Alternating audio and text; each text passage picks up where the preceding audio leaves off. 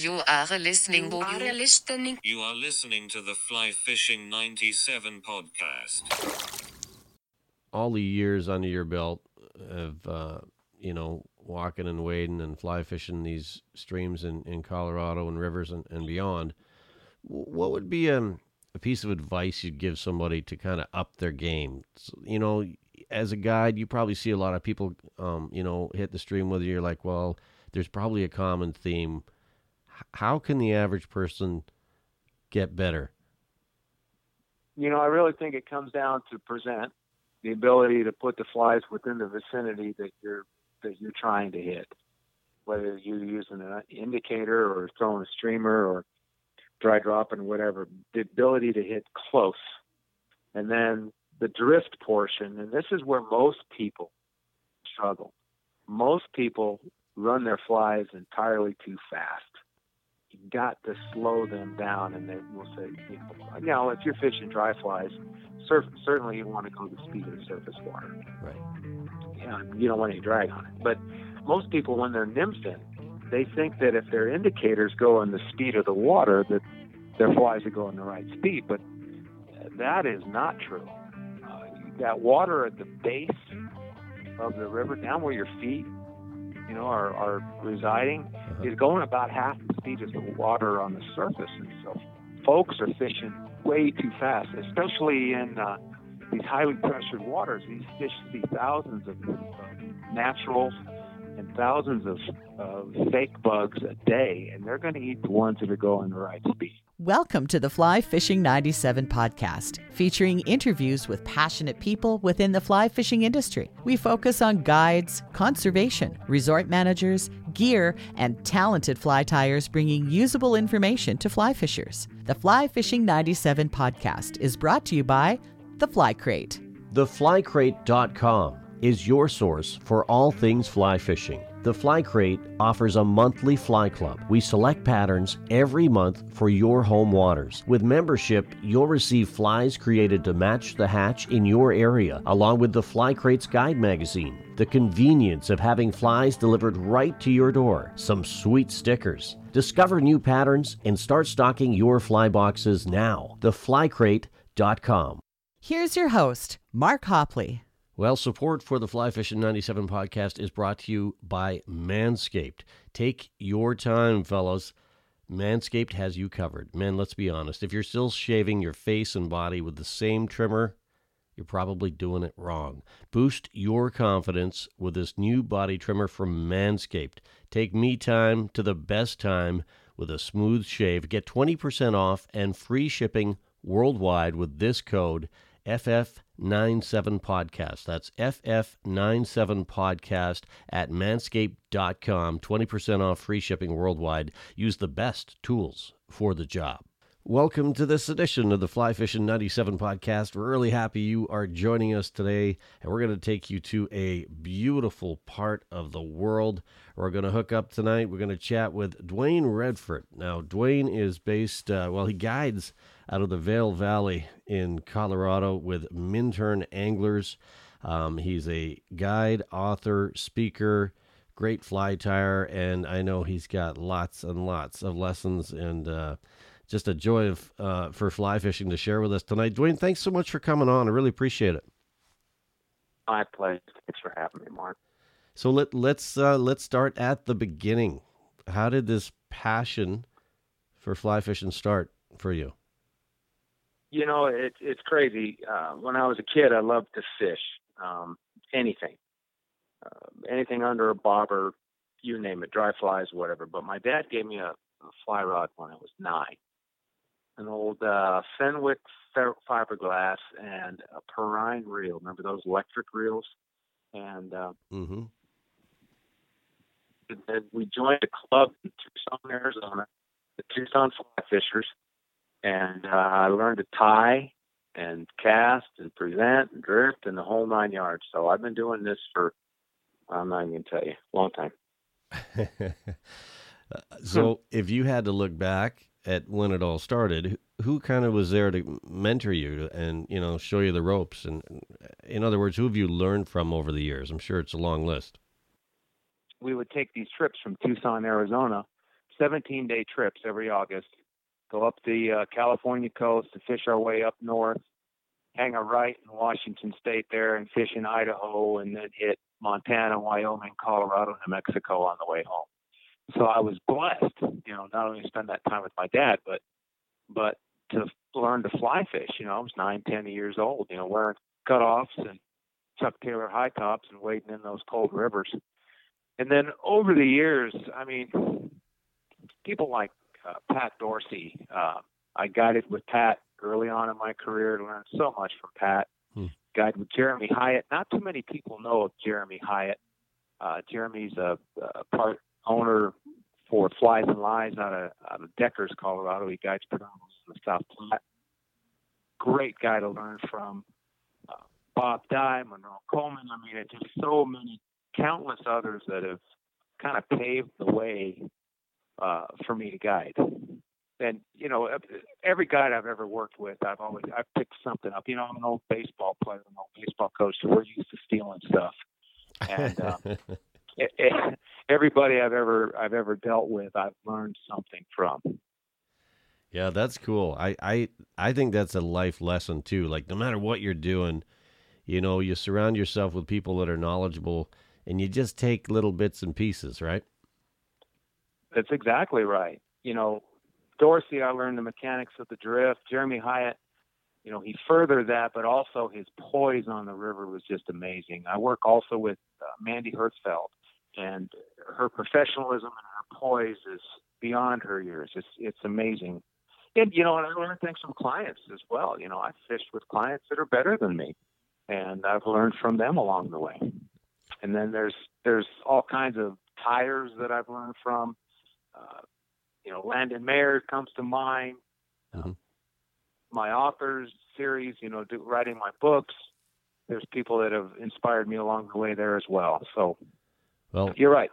Everybody you can pick a piece from, you take it. I'd love to talk about your books, um, Fly Fisher's Playbook and Hidden in Plain View. But first, I want to get a view of your day to day in Colorado. You ready for a few random questions? Sure. Let's talk tunes. So, when you're headed to your favorite stretch, what's playing in the truck? Either Creedence Clearwater Revival or Garth Brooks. One or the other. Wow, like it.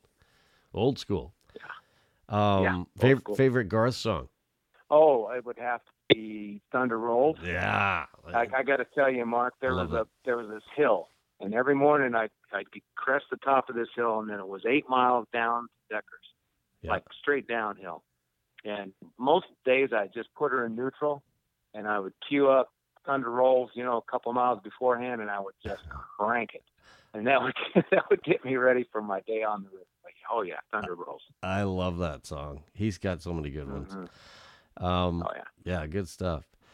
Where where do you go to talk fly fishing? So, in other words, Duane, is is there a fly shop in your neck of the woods that you like to frequent? Is there a coffee shop, a brew pub?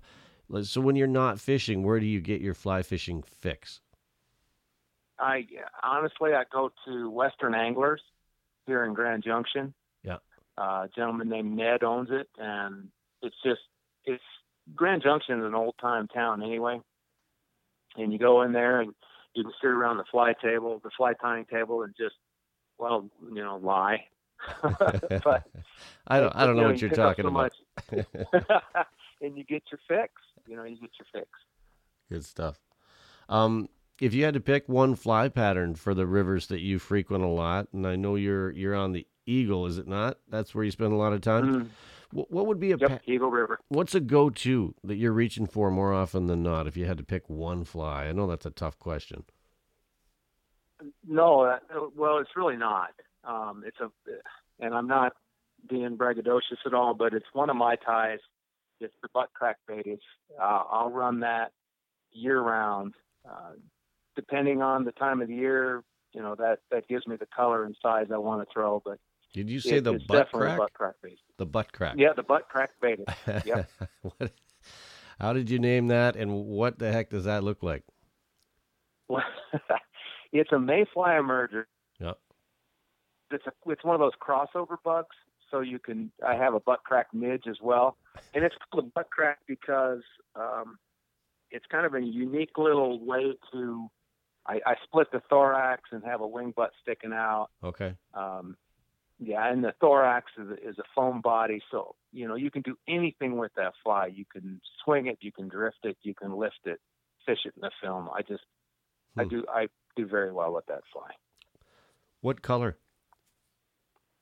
Yeah, this time of the year I'm running brown, Okay. a dark brown, usually a, like a six aught thread, and then starting up here pretty soon I'll run purple. Purple. It's funny you said Yeah, that, man. That comes up a lot. What What is it about purple? I guess they just see it, eh? I think so. I think so, Mark. I think it's it's a lot of things, but it's it comes down to this time of the year the sun angle Okay. um, and the way that that fly looks in the water with these particular sun angles. Hmm. So uh, when you're cheering for your team, um, I don't know if you're a big sports guy or not, but well, it sounds like you are if you coach some ball. So I, I would assume you're a Rockies guy. Are you a Broncos guy? Is it Nuggets, uh, or is it somebody else you follow? Uh, yeah, all of the above. Hmm. I wish the Rockies were better. I wish the Broncos were better. Hey, Um, we're gonna be good this I year. love- yeah, hopefully, hopefully. I- I- Defense. you know, I love the Nuggets. Well, the defense on the Broncos is is uh, hopefully going to be great. That's the first first real time we'll have Chubb and uh, uh, Yep. Von. Von, Yeah, at Yeah, the same Von. time, right? that that new defensive backfield. I mean, they're they're going to be top five. I'm hoping, but Yeah. Well, I'm not cheering for those knuckleheads. I'm I'm a Husker fan. I went to college in Nebraska, and Yep. just So that's it. So tell me about your your your coaching career. Where did you coach ball at? I coached several years. Um, I coached high school baseball. Yeah. In on the Front Range, Colorado, for many many years. Uh, now at this point, I'm I'm not coaching. I'm over here. My grandson plays in the little league over here. He's 10 years old. Um, I'll go out and throw BP for him, give him a few Yeah. little pointers here and there. But um, I also I'm doing a hitting clinic for them this Friday, so Nice. that'll be fun. Right on. Yeah, I've been in baseball my whole life. I scouted for the Reds and did all kinds. I mean, it's, it was like a lifetime ago, Yeah, but um, still, it runs through my veins. right on. Um, biggest lesson that you've learned so far. So if you kind of distill down what fly fishing brings into your world, what's the what's the takeaway? You're gonna laugh at this, but honestly, after all these years, I've finally figured out that there's no luck in fly fishing. There's, No, there's I like it. there's there's no luck. It's it's all science. You know, Huh. biology, entomology, hydrology. The only art in fly fishing is the art of landing those fish, and that in and of itself is is physics as well. But you know, you've got a living, breathing thing on the other end, usually on a size 20 hook. But um, I kind of cringe every time I hear someone say "good luck" because it's like, you know, you know how you have your your line stretched out below you, and it's dangling in the stream. Yeah. And you're digging through your fly box, and a fish eats that bug that's 30 feet down downstream of you. People say that's luck. That's not luck. They ate. you know, I've had. I've had a few people on that basically. Oh man, I, I can't remember this gentleman's name I had on, but he basically said it's all science, and he broke it down, and I was like, hmm, Mhm. interesting. Um, I would I would argue that for me, when I watch somebody cast really well, yeah, sure, there's a lot of physics going on there, but uh, I guess there's no luck in that either, is there? That's all. That's all hard work too. Yeah, Yeah, I think you're. that's hard work and art. I'm proving your point. Yeah, no, I like it. So, in other, are you a real analytical type person? You probably are with that ball background too. I am. I am. I'm all about statistics. I mean, go figure. Um, you know, the, when I wrote the last book, I, I I studied the river. I mean, I I counted everything from bug hatch hatching to water temps to uh, feeding slots to depth of fish to flies. I mean, you go on and on and on. And I compiled that over an entire year um, including you know fish landed, fish lost, how we lost them, when we lost them in the fight. on and on and on. Wow. And that helped me write that last book. So yeah, That's it was it was a labor of love. I'm going to say that takes a lot of dedication. I'm I'm so lazy when it I go to relax, but when I get home or even when I'm out on the water, last thing I'm doing is taking notes. And I I used to, you know, after a long day, you'd say, hey, maybe if I tried this in this size, this color, or this worked, or the water temp was. And some people really, really. I got a buddy that does that, and I swear he kicks my butt sometimes because he's just like, "Well, here's the water temperature. Here's what worked last time, and it was an overcast day." And I like, "Oh, jeez, I'm in trouble," you know. But that's good stuff. I, I think I think it leads to fly fishing wisdom. Well, I'll, I'll say to my clients, you know, we're at 44 degrees, but uh, in three more degrees, 47 degrees, those tricos are going to come off, yeah, and you know they they turn. and think it's amazing, but it's it's science. It's just note taking. yeah. Fill in the blank for me. When I'm not fly fishing, I'm usually doing what? oh, shooting my bow, Yeah. uh, my, my recurve, or riding, or tying flies. Somehow I knew you were going to say recurve and not compound. You just seem like a recurve type of guy. Huh. Yeah, I'm an I'm an old guy. Well, that's that's skill, right? And yeah, I don't know. I, I tried my hand at bow hunting quite a few years ago. I wasn't very good at it, mind you. I didn't. I'm a bad practicer. I just want to go do it, and you got to put in. You got to you got to know where that arrow's going if you want to be effective and and spend a lot of time. Are you chasing mostly uh, muleys or whitetails or elk? What, what's what's your t- your prey of choice normally?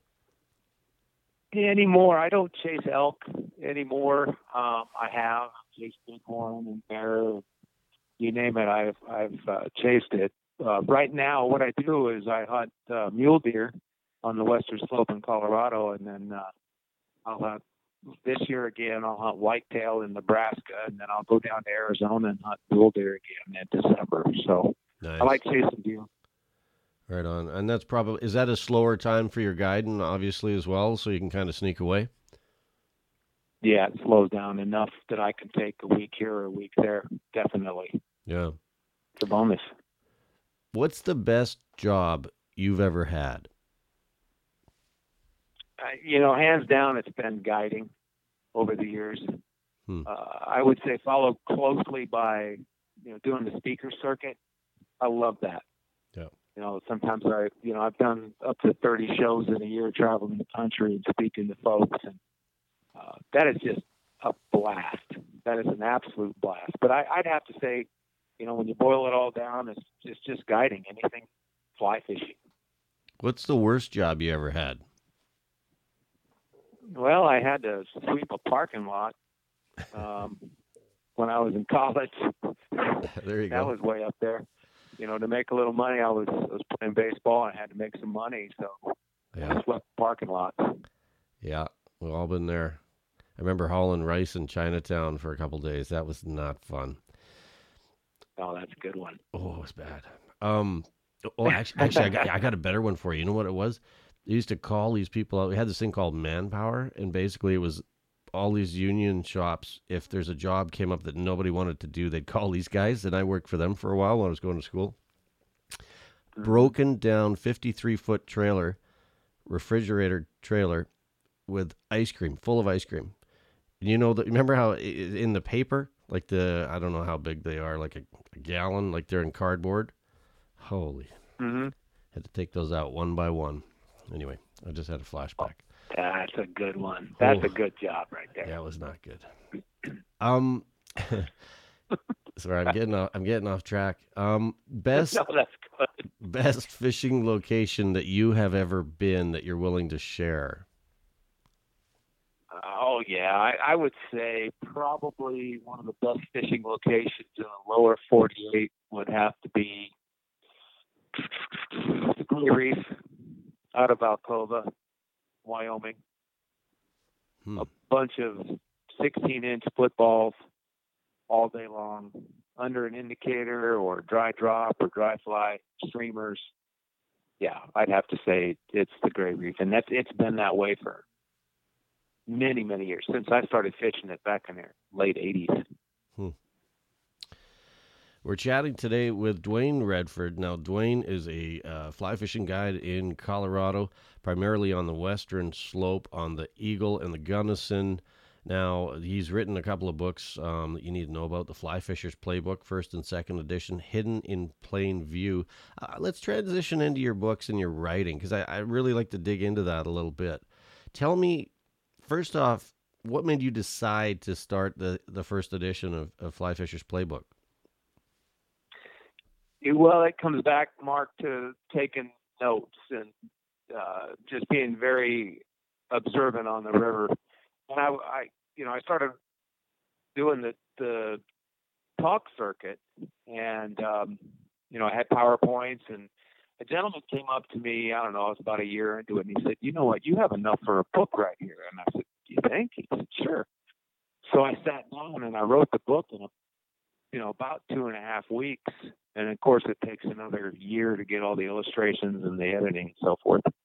But then i realized i was onto something you know it's like i can take all this information and formulate it for folks to make it easy to digest. And i try to be very conversational in my books i back everything up with stories and little vignettes and so forth.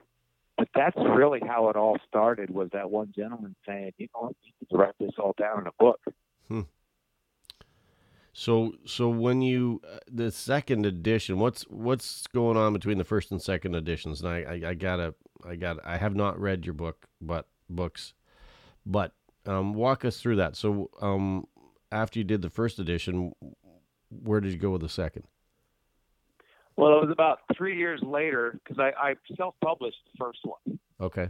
Um, and it and it did very well. And so then I uh, had a conversation with Stackpole Books, and uh, they said, you know what, we're, we we'd love to do a second edition of your of your playbook, the Fly Fisher Playbook. So, I, actually, I'll, I'll admit it was a lot harder than writing the original book. Um, it's got 22, 23,000 more words, all brand new illustrations, and, all the bells, buzzers, and whistles, and Hmm. new cover, and uh, it was it was quite an undertaking. And I, I really, uh, you know, I'm not bragging, but I'm proud of that book because I poured a lot into it. It's probably a lot different working with a publisher too, because I'm sure they have very distinct ideas. They've been doing it a long time. You know, when you publish it yourself, you're probably just like, okay, this is this is this is it, right? And uh, was there a lot of tweaking, a lot of late nights, kind of going? I, I could see why that would be more work in in in ways. Yeah, there was a lot of tweaking. There's a lot of back and forth. Uh, there were deadlines that I didn't have before. There were all new pictures that I had to go take. You know, and uh, publishers are, are very uh, very particular about their pictures. You know, the hmm fish has got to be dripping, the mouth's got to be open, all those things. You got to have the sun just right. Hmm. So it was, like I said, it was harder to do in that aspect than just sit down and write write the darn book. Do Do you enjoy the writing process?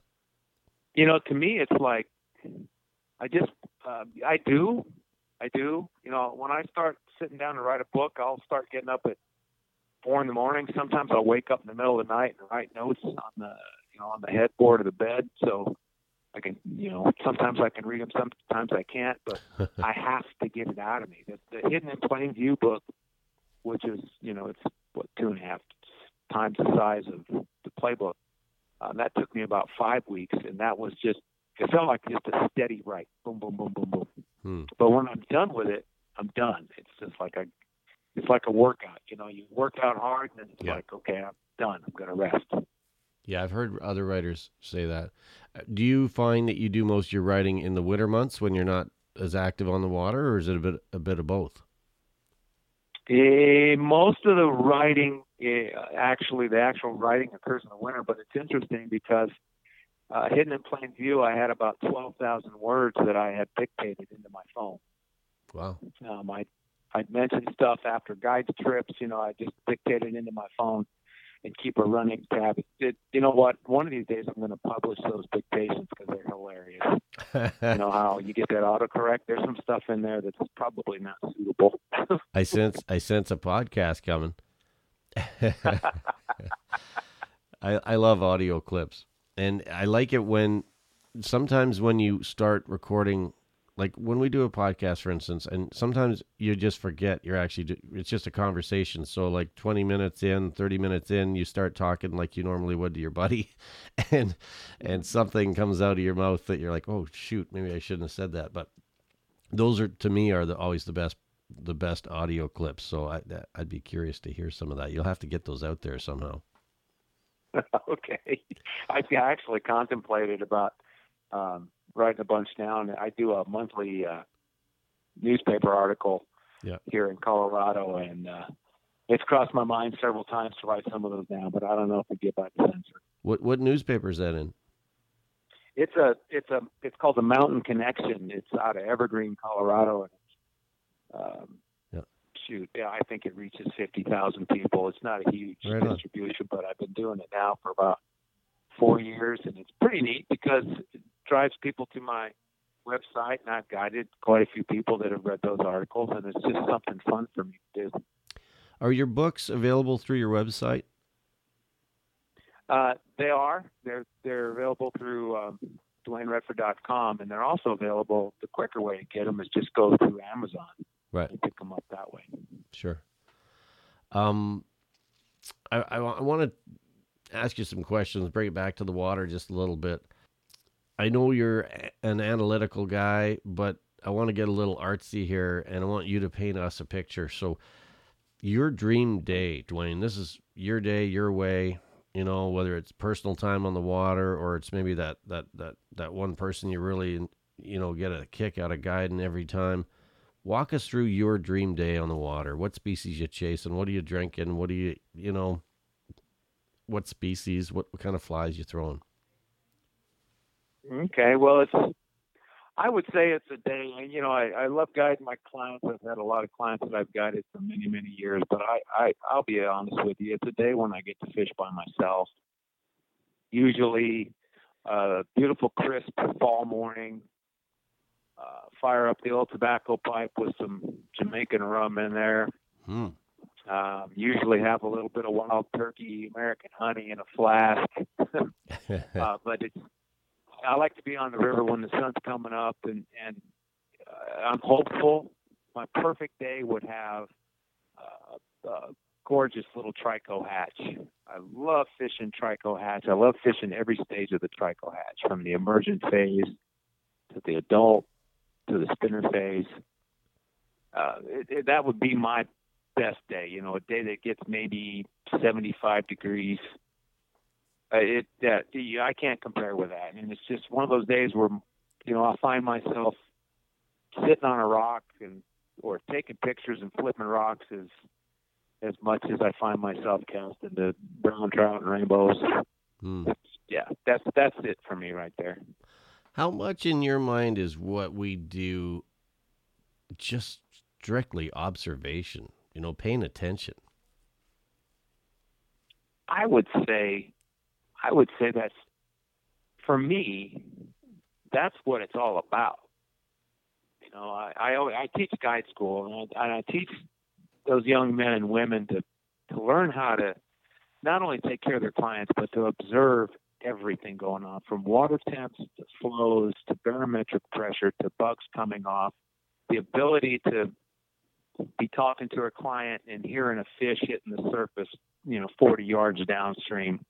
It's all observation. You know, we'll step, I'll step in with my clients, and sometimes, you know, they, I can tell they're antsy, but I'm standing at the river for a minute. Um, they think I'm soaking it in, which it's partly that, but the other part is I'm observing. I'm looking for you know, fish, bugs, you name it. That's what I'm. I'm, you know, water clarity, temps.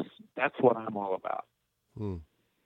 I, I like what you said there when you're you know you're having that casual conversation and you actually hear a fish come up like 40 yards downstream. I know what you mean. The hearing is sometimes um, an overlooked thing. Um, I mean, we use it, it's mostly observation. I had I had somebody on, and shoot, I forget his name. Oh, it was Pete Stitcher, is who it was. Oh, was- I know, Peter. Yeah. yeah, he's awesome. But he he he has a very like you. He's got a somewhat systematic approach, I think. And he's always talking about like those spider webs, those cobwebs. What's in those webs? Mm-hmm. And I never used to look at that. I'm just looking at the water. Maybe I'll roll the odd rock. You know, you try to look around and see what's coming off, but it's not always apparent. And those webs are always there. And I thought that was a really good tip. But you know, you're using all your Great senses. tip. Yeah, yeah. It's a great tip. Yeah, I have that. I think that's in it's in one of, or both of my books. I talk about, you know, that's part of the observation as well. And you, you know, as far as watching the birds feed, I mean, it goes, it just goes as far as you want to take it. Hmm. Yeah. I, one thing I noticed uh, in my neck of the woods are flowers. Um, there's, I think there's a lot of correlation to the bugs that are hatching to the you know the vegetation, whether it's the Saskatoon berries in flower or it's the balsam root sunflowers we get a lot of around here. I know those mayflies will be popping. You know what I mean? Like there's a correlation when you really start comparing notes and looking around. Exactly. That's, yep, that's all, that's what it's about. It's that observation. You hit it right on the head. Yeah. Huh. I- Is there anything, Duane, about the pastime of fly fishing that you think we could be doing better as a group? Or is there anything that kind of irks you that you're seeing out there? Yeah. Uh oh. Uh oh. Here we I, go. I think I think I write about this.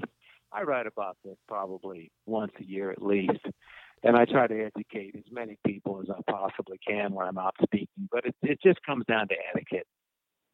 Uh, you know, not just with other anglers, but with the fish as well, taking care of the stream as well. You know, you cut that tippet off, keep it, put it in something, hang on to it. Uh, you you drop into the river, you you you pop through the willows, and there's somebody in the hole you want to be in. Give them the time of day and ask them which direction to go in, and then tell them I'll, I'll give you the bend above you and that straight if you you know, uh, and I'll hit above you. Is that cool? Or is it all right if I fish in behind you? Either you know, either way. Yeah. It's just that that etiquette. I, you know, and Colorado's getting to be kind of a busy place, and um, it's getting harder and harder to find that good etiquette. And I know people know it, um, but there's this huge competition going right now, and I think a lot of these social media sites fuel that competition. You got me started. I'll, Yeah. I'll back off, but no, I would say no, I know where you're going. I, I, I, I agree 100%. I think etiquette is something, it actually comes up on the show a lot. Um, actually, a lot. But I know what you mean about the social media too, because it's like, you know, the grip and grin. It is, it is kind of competitive, even though it's not. Like, um, we don't usually put pics of our failures. you know what I mean?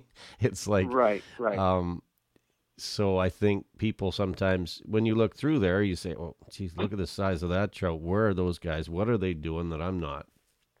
And it may be the fish of their lifetime, you know, but they have it on ten different angles, and yeah, it's. uh I think we we we do some bragging on there, and I agree with you. It's kind of uh, it can get annoying. I kind of like it when people take a, a different approach and don't just always show the good stuff. Like show some some some you know some flowers, some you know fauna, whatever. Just not always always the fish. Uh, you know, and yeah, I, I struggle with social media as an older guy.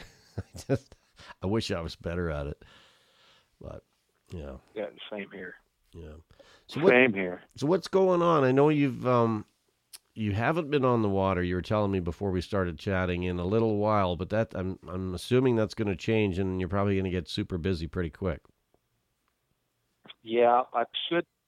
I'm looking uh, to get back on the water September 17th, and then um, I've been moving all of my trips that I could move uh, that I've lost in the last eight weeks to fall, which is good for me. I love fishing in the fall anyway. Oh yeah, Um, and and with the water temps this year, these nice, you know, 40 degree cold nights are going to cool that water off. And, Yeah. Yeah. So that's that's really where I am. I'm going to try to get a good strong surge at the end of the year here, get well into November, and and go bow hunt. good stuff. So are you are you doing like what are you working out at home, just trying to get ready for the season, or are you having to do some rehab on some some things, or what?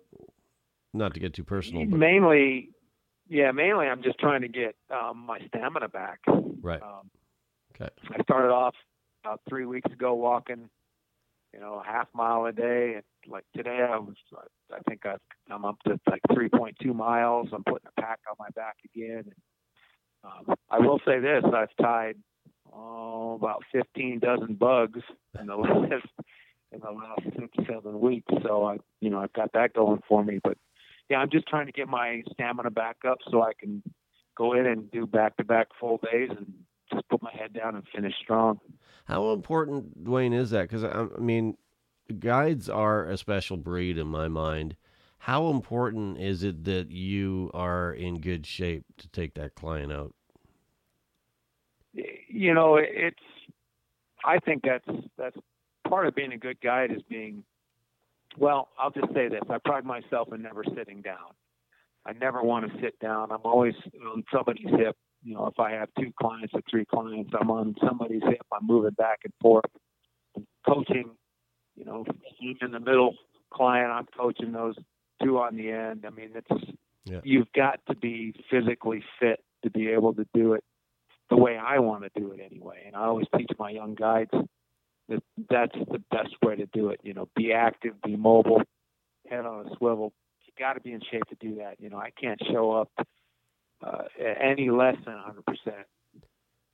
Are most of your trips um, drift trips, or do you also do walk and wade? No, I'm just all a walk and wade guy anymore. Okay. That's all I do. Yep. And I, you know, I love it. Uh, well, some days we'll put, you know, two, three miles on. Some days we'll put five on. But um, I, I love getting into a, a run and working it, you know, top, you know, bottom up, inside out, covering the whole thing and adjusting as we go. That's that's what I live for is just fishing a run, picking it, Yeah. picking at it, you know, picking up a couple fish and going to the next run Got it. that's that's the way I like to, you know, hit the water and move. If you had, you know, all the years under your belt of, uh, you know, walking and wading and fly fishing these streams in, in Colorado and rivers and, and beyond, what would be um, a piece of advice you'd give somebody to kind of up their game? So, you know, as a guide, you probably see a lot of people, um, you know, hit the stream you. You're like, well, there's probably a common theme. How can the average person get better? You know, I really think it comes down to present the ability to put the flies within the vicinity that you're that you're trying to hit. Whether you're using an indicator or throwing a streamer or dry dropping whatever, the ability to hit close. And then the drift portion, and this is where most people struggle. Most people run their flies entirely too fast. You got to slow them down, and they will say, you know, you know if you're fishing dry flies, surf, certainly you want to go the speed of the surface water. Right. Yeah, you don't want any drag on it. But most people, when they're nymphing, they think that if their indicators go in the speed of the water, that their flies are going the right speed. But that is not true. Uh, that water at the base of the river, down where your feet, you know, are, are residing, Uh-huh. is going about half the speed as the water on the surface. And so folks are fishing way too fast, especially in uh, these highly pressured waters. These fish see thousands of uh, naturals and thousands of, of fake bugs a day, and they're going to eat the ones that are going the right speed. And then the last part, I would say, would be recognizing an eat. A lot of folks don't recognize it when they get an eat. You know, it's like you know, I'm telling my clients, no, that was that was you. I probably would have set on that. So I think present, drift, and set. Those are the three main, and I would say out of all that, the ability to control the speed of your flies is important, and then the direction of your flies is equally as important. Uh, I well, maybe a step lower, Hmm. but you know, if you think of a normal run, rarely is it going one direction the entire drift. It might come at you then angle away, and a lot of folks, or it might go away from you then angle back. A lot of folks will just go straight down the middle of that run, not thinking about the direction that the fish are sitting in that that uh, particular run, how they're sitting in those Right. seams. Yeah. So it's yeah, it's it's depth, speed, direction, profile, color. Do you find that you still, even to this day, are learning to read the water, or is it just kind of just red for you now? You just kind of it's in your DNA. Um, I would see for the most part, uh, yeah, I can I can pick out you know exactly where the fish are going to be. Um, some days fish are feeding in just one certain part of the run, so maybe they're all feeding in a 18 to 30 inch tail out uh, on a run. So I will concentrate on those. I guess that's where the experience comes through. Is I'll concentrate on those. There's times, however, like anybody, you know, maybe we're we're drifting under an indicator and we lifted up the recast and it's like, by golly, the bugs are right here. How in the heck did that happen? They should be out there. So there's hydraulics going down there. And but the ability to recognize that is huge because then you can adjust to it. Right. Huh. There's some there's some good nuggets there for sure. Um, thanks for that.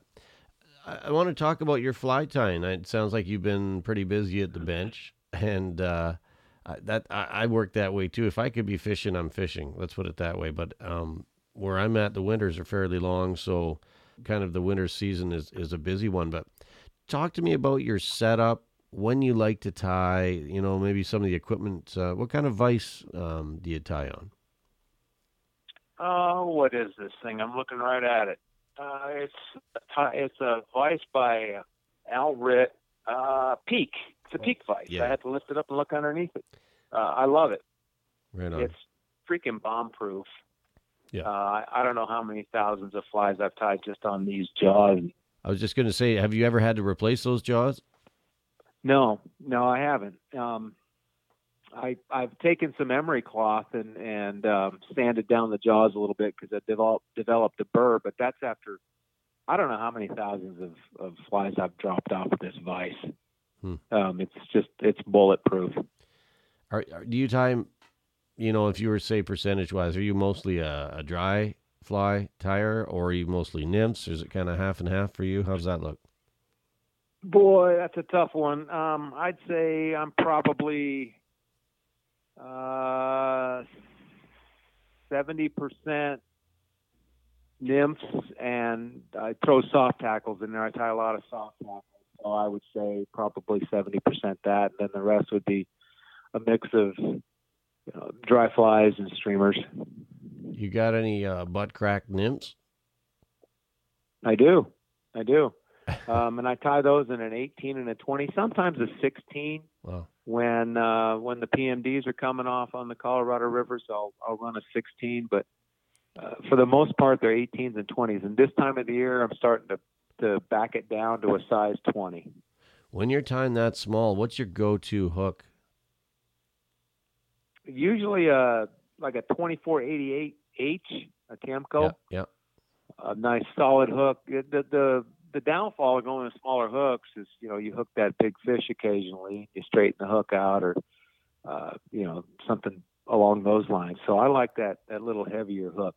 But I, I'll tie that in a 2457, a 7072 series uh, from Montana Fly. Yeah, a nice little a nice little curved hook with a wide gap. Do you have a go-to thread? Like uh, people get real, you know, picky when it comes to thread, and I, I think it with good reason. Is there one you? What's your go-to? Yeah, I would say it's probably a six aught uni thread. Um, and the reason that is is because I tie with a lot of razor foam, you know, uh, 0.5 or 1.0 millimeter razor foam, and I use that six aught to cut that foam where I want it when I'm tying it on. If that makes sense, so I can I can wrap it and cut Yeah. right through it Yeah. where I need to, and then I can you know nice soft wrap above that or below wherever. But yeah, six I'd say a six aught uni.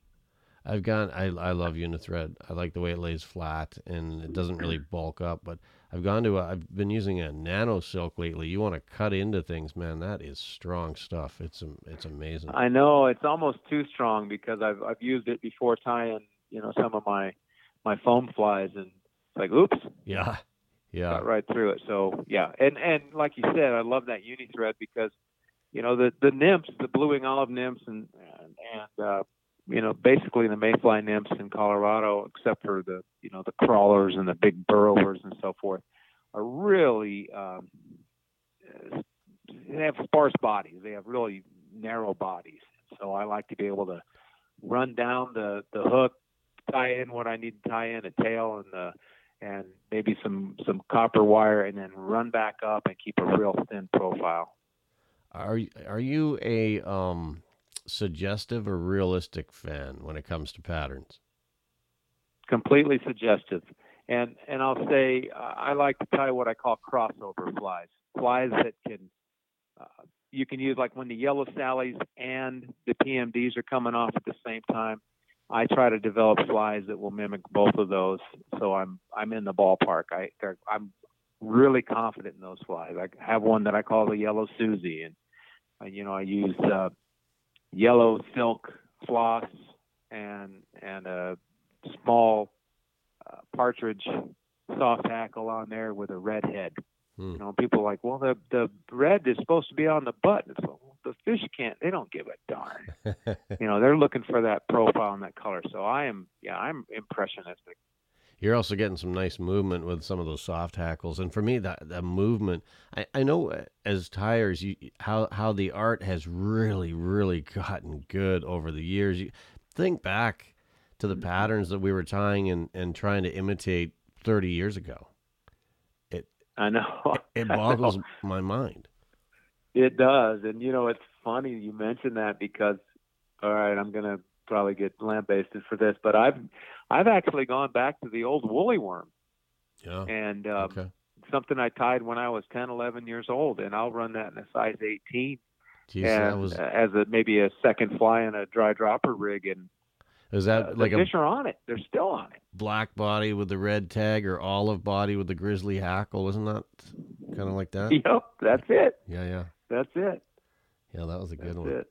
I forgot about that pattern. See, it's it's funny. There's a lot of retro patterns like that, um, mm-hmm. and they're usually work because they are suggestive, and they're not any one thing, right? It's not you know, you see some of these beautiful mayflies that are, you know, that is a green drake. It is nothing else. but it's like, you know, if you got a woolly, it could be a case caddis. It could be, geez, it could be, it could be a caterpillar that dropped in the, you know, it could be anything. Exactly, exactly. I mean, it's it's funny when I'm on the river and we're fishing dries and and we're having uh, refusals, and I'm sure that our drift's good, and and I've got the right size fly, and I've got the right size tippet, sometimes I'll just say, "Give me that rig," and I'll tie on an old, you know, Royal Coachman. Yeah. Um, hair wing Royal Coachman, and it's like, wow, that worked again. Yeah, that's funny. So, yep, I'm right do, there with you. Do you find flies patterns are cyclical? So, in, in other words, like you know, whatever you were using 15 years ago was lights out. Are you still using it? You know, I can think of a lot of patterns that I'm not fishing today that I used to, and then some that I'm kind of reverting back.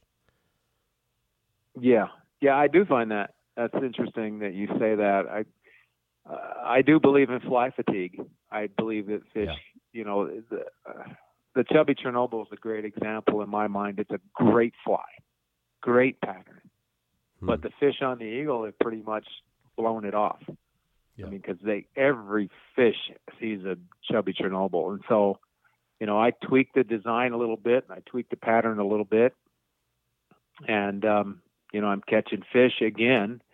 But uh, yeah, there, there's a certain amount of fatigue, and you know that Amy's ant that I used 15 years ago, it'll come back into play here before too long because not pretty much everybody's throwing a, a chubby and yeah, um, Amy's ant and the fat Albert and those bugs are going to start coming back again. I agree with you 100%. Fly I even like that word and I never really thought of it that way, but fly fatigue. That's where I'm at, we have a lot of catch and release. Well, not a lot, but there's a few catch and release lakes that are really trophy lakes, and and those fish get super super selective, or they've had a sore lip a few times. They get pretty smart, right? But mm-hmm. I just think that um, when you can fool, and same with your heavily pressured systems, when you're dealing with um, a stretch of water that gets hammered day after day after day, those those fish have to smarten up at some point. Yeah, I hate to say it. Mark. I mean, they got the brain the size of a pea, and they outsmart me most days. Um, you know, it's just it's I- yeah. You see it all the time. I got a, a winemaking winemaking buddy of mine that uh, he he has this quote. He says, "I've been fooled by a single celled organism before." Perfect. Yeah. Um, good stuff. Well, hey, listen, I really want to thank you for taking the time to to chat with us. Love what you're up to. Um, people want to check out your books and your dot com. Uh, just run run your socials by us and and your dot com, Duane. So it's it's DuaneRedford.com. That's my website, and um, and I haven't been on it in the last eight weeks. So, you know, be patient. Um, and then uh, my Instagram is Fly Fisher's Playbook, and then the two books are the Fly Fisher's Playbook, first and second uh, editions, and then Hidden in Plain View. And the subtitle on that is recognizing the obvious and exploiting the obscure. Oh, I like Um, it. So that's it's basically yeah, it kind of explains me. I'm kind of a goofball. Anyway, I really we- enjoyed it. Mark. you got to be able to laugh at ourselves, don't we? And uh, that's good stuff. Th- thanks for doing this. And you know what? If you ever put pen to paper, or uh, as you say, uh, a voice to uh, to iPhone, or however you're doing it over there to do your prep work for your books, if you have something else coming out, just reach out, man. I'm happy to jump on a call, or um, let's touch base in, in in a little while and see what you've been up to. That would be great. And uh, you know what? I really appreciate. it. I appreciate what you're doing for the fly fishing industry, and and you know, keep up the good work. And thank you, thank you for having me. I'm very humbled by it. Thank you. My pleasure. You've been listening tonight uh, to a chat with Duane Redford. Duane is a guide, author, speaker, and one heck of a fly tyer. He's out of uh, the Vail Valley in Colorado. The Fly Fishing 97 podcast is brought to you by theflycrate.com. Thank you for listening to the Fly Fishing 97 podcast. Your feedback matters. Let us know if there's a person or topic you'd like discussed. Email us at mark at flyfishing97.com. Until next time, tight lines, and we'll see you on the water.